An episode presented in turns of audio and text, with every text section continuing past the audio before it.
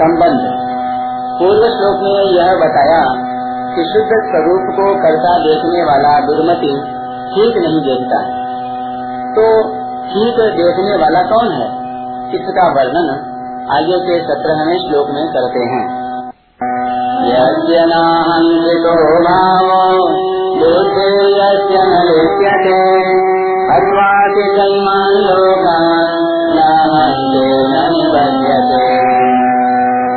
जिसका अहंकृत भाव नहीं है और जिसकी बुद्धि लिप्त नहीं होती, वह इन संपूर्ण प्राणियों को मारकर भी न मारता है और न बंधता है।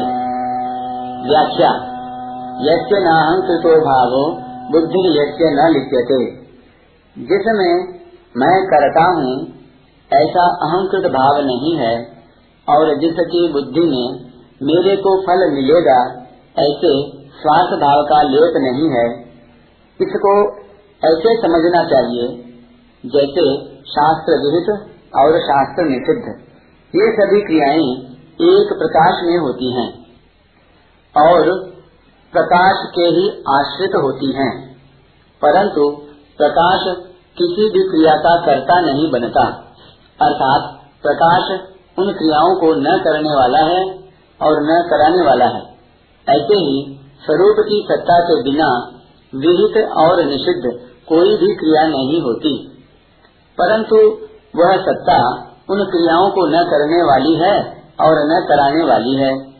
ऐसा जिसको साक्षात अनुभव हो जाता है, उसमें मैं क्रियाओं को करने वाला हूँ, ऐसा अहंकृत भाव नहीं रहता।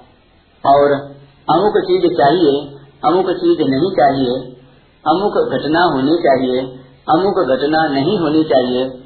ऐसा बुद्धि में लेप नहीं रहता, यानी द्वंद्व मोह नहीं रहता। अहंकृत भाव और बुद्धि में लेप न रहने से उसके कर्तृत्व और भोक्तृत्व दोनों नष्ट हो जाते हैं। अर्थात अपने में कर्तृत्व और भोक्तृत्व ये दोनों ही नहीं हैं। इसका वास्तविक अनुभव हो जाता है। प्रकृति का कार्य स्वतः स्वाभाविक ही चल रहा है, परिवर्तित हो रहा है, और अपना स्वरूप केवल उसका प्रकाशक है।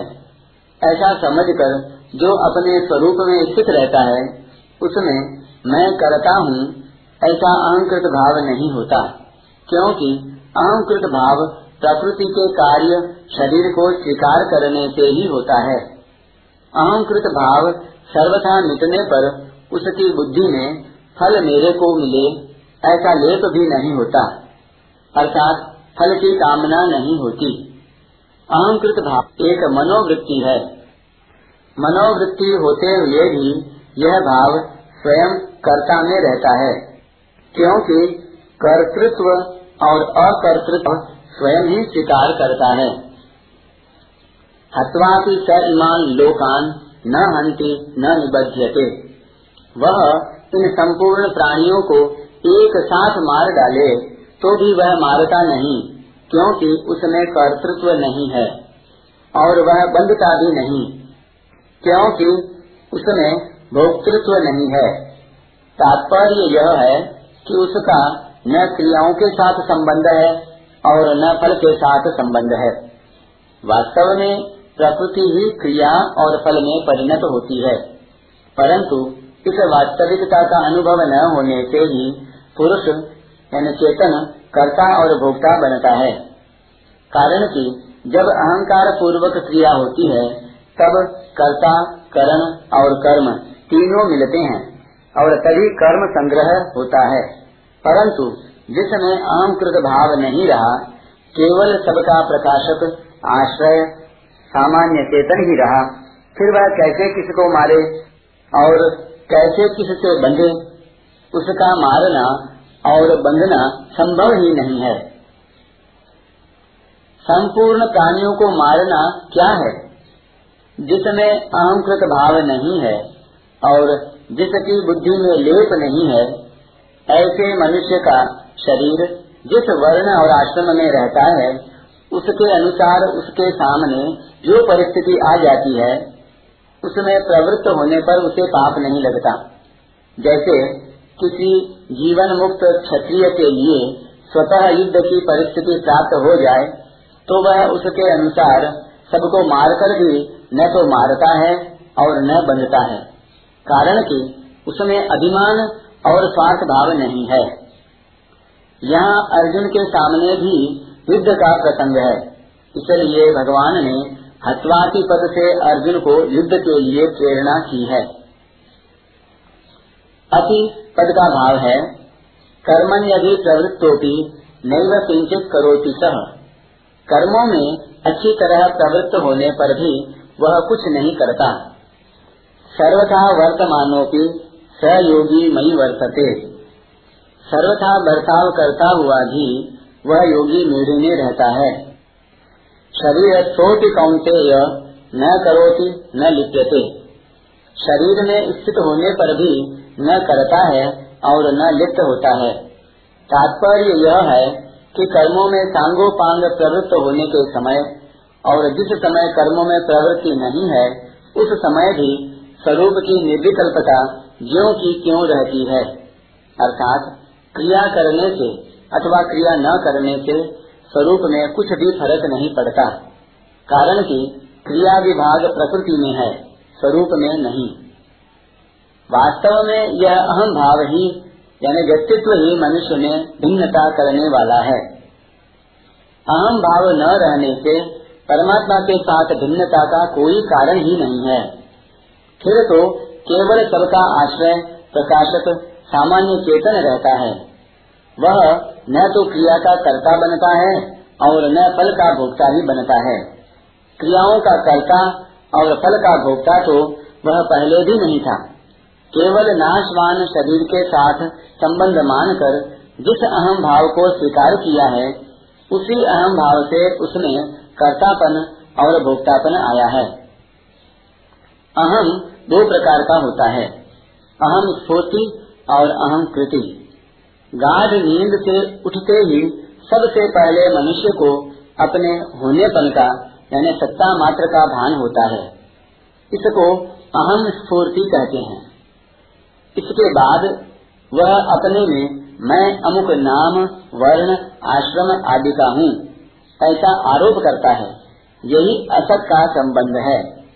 असत के संबंध से, अर्थात शरीर के साथ तादात्म्य मानने से शरीर की क्रिया को लेकर मैं करता हूँ, ऐसा भाव उत्पन्न होता है। इसको अहम कृति कहते हैं। अहम को लेकर ही अपने में परिच्छिन्नता आती है। इसलिए अहम स्फूर्ति में भी किंचित परिच्छिन्नता रह सकती है, अर्थात किंचित व्यक्तित्व रह सकता है। परंतु यह परिच्छिन्नता बंधन कारक नहीं होती, अर्थात परिचिन्नता रहने पर भी अहम स्फूर्ति दोषी नहीं होती। कारण कि अहम कृति, अर्थात कर्तृत्व के बिना अपने में गुण दोष का आरोप नहीं होता। अहम कृति आने से ही अपने में गुण दोष का आरोप होता है, जिससे शुभ अशुभ कर्म बनते हैं। बोध होने पर अहम स्फूर्ति में जो परिचिन्नता है, वह जल जाती है और स्फूर्ति मात्र रह जाती है। ऐसी स्थिति में मनुष्य न मारता है और न बंधता है। न हंति, न निबध्यते। न मारता है और न बंधता है, इसका क्या भाव है? एक निर्विकल्प अवस्था होती है और एक निर्विकल्प बोध होता है। निर्विकल्प अवस्था साधन साध्य है और उसका उत्थान भी होता है, अर्थात वह एक रस नहीं रहती। इस निर्विकल्प अवस्था से भी असंगता होने पर स्वतः सिद्ध निर्विकल्प बोध का अनुभव होता है। निर्विकल्प बोध साधन साध्य नहीं है और उसमें निर्विकल्पता किसी भी अवस्था में किंचन मात्र भी भंग नहीं होती। निर्विकल्प बोध में कभी परिवर्तन हुआ नहीं, होगा नहीं, और होना संभव भी नहीं। तात्पर्य है कि उस निर्विकल्प बोध में कभी हलचल आदि नहीं होते। यही न हंति न निबद्धते का भाव है। अहंकृत भाव और बुद्धि में लेप न रहने का उपाय क्या है? क्रिया रूप से परिवर्तन केवल प्रकृति में ही होता है और उन क्रियाओं का भी आरंभ और अंत होता है, तथा उन कर्मों के फल रूप से जो पदार्थ मिलते हैं, उनका भी संयोग वियोग होता है। इस प्रकार क्रिया और पदार्थ दोनों के साथ संयोग वियोग होता रहता है। संयोग वियोग होने पर भी स्वयं तो प्रकाशक रूप से ज्यो का क्यों ही रहता है। विवेक विचार से ऐसा अनुभव होने पर अहंकृत भाव और बुद्धि में लेप नहीं रहता। परिशिष्ट भाव। अहंकृत भाव नहीं होने का तात्पर्य है अहंता रहित होना। और बुद्धि लिप्त नहीं होने का तात्पर्य है कामना, ममता और स्वार्थ भाव से रहित होना। अर्जुन ने कहा था कि इन आतताइयों को मारने से हमारे को पाप लगेगा। पाप में वाशये दस्मान अत्वैतानाततायिनः। और गुरुजनों को मारने से पाप लगेगा। गुरु न ही महानुभावान् श्रेयो भोक्तुम् भैक्ष्यमपीह लोके। हत्वार्थकामास्तु गुरुनिहैव भुञ्जीय भोगान् रुधिरप्रदिग्धान्। अतः यहाँ भगवान कहते हैं कि इनको मारने से पाप लगने की तो बात ही क्या है? संपूर्ण प्राणियों को मारने से भी पाप नहीं लगेगा। क्योंकि पाप लगने में हेतु, अहंता और बुद्धि की लिप्तता है। बुद्धि, कामना, ममता और स्वार्थ भाव से लिप्त होती है। गंगा जी में कोई डूब कर मर जाता है तो गंगा जी को पाप नहीं लगता। और कोई उसका जल पीता है, स्नान करता है, खेती करता है तो उससे गंगा जी को पुण्य नहीं लगता है। वर्षा से कई जीव मर जाते हैं और कईयों को जीवन मिल जाता है, पर वर्षा को पाप पुण्य नहीं लगते।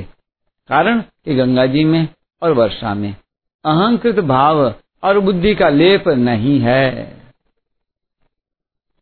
अगर डॉक्टर में कामना, ममता और स्वार्थ बुद्धि न हो तो ऑपरेशन में अंग काटने पर भी उसको पाप नहीं लगता।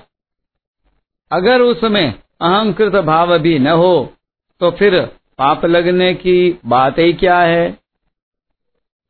ज्ञान योग से अहंकृत भाव का नाश होता है और कर्म योग से बुद्धि की लिप्तता नष्ट होती है।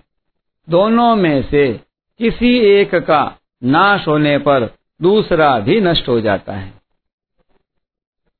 अहंकृत भाव के कारण ही जीव में भोग और मोक्ष की इच्छा पैदा होती है। अहंकृत भाव मिटने से भोगेच्छा भी मिट जाती है। यस्य न लिप्यते।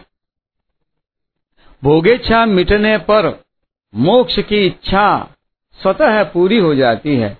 क्योंकि मोक्ष स्वतः सिद्ध है।